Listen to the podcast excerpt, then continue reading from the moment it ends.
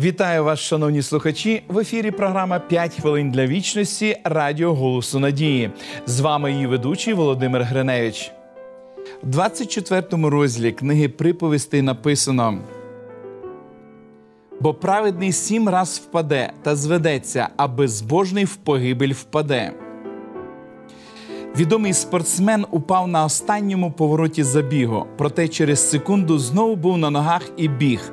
Хоч він не фінішував першим, зате завоював серця глядачів, що дає людям мужність підніматися і продовжувати жити після нещасть та ударів долі, коли інші готові здатися.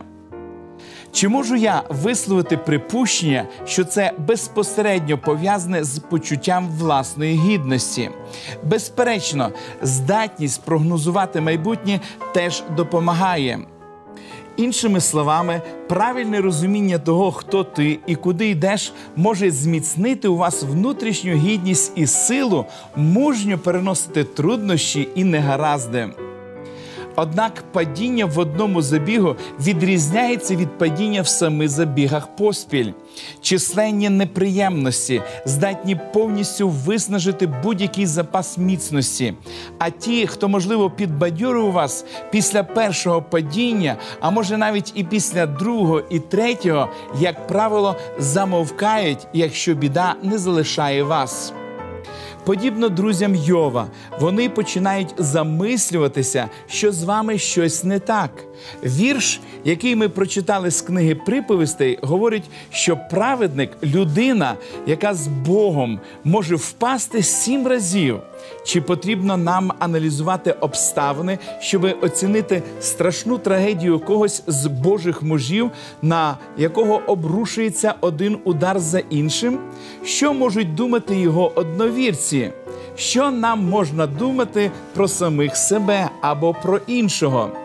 Що допомагає йому знову і знову і знову вставати, коли його почуття власної гідності перекреслено, а потенціал особистих досягнень, схоже, зруйнований, що змушує його піднятися іще раз. Тільки розуміння Отця і його намірів на майбутнє може дати нам можливість знову піднятися після семикратного краху. Бог недаремно каже, коли говорить, що бачить безперервні перемоги там, де ми бачимо тільки провали. Він вважає наше відновлення більш важливішим за будь-яку тимчасову втрату опори. Ми зазнаємо втрати лише коли відмовляємося навчатися.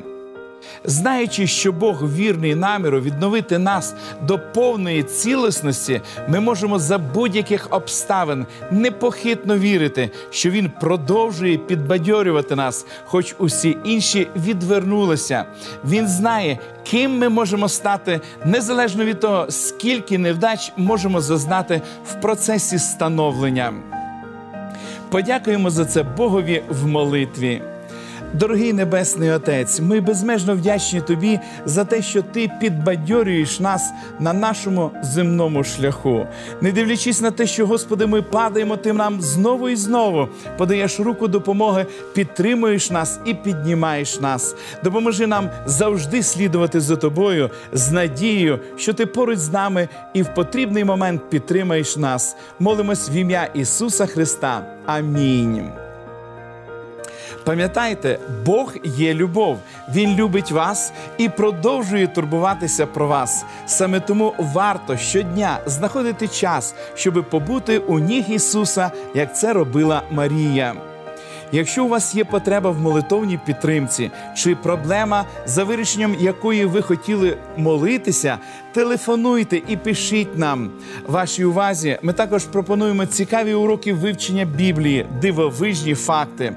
Ви можете отримати їх, зателефонувавши нам за номером телефону 0800 30 20 20 або написавши на електронну адресу biblesobachka.hope.ua. Нехай благословить вас Бог. До побачення.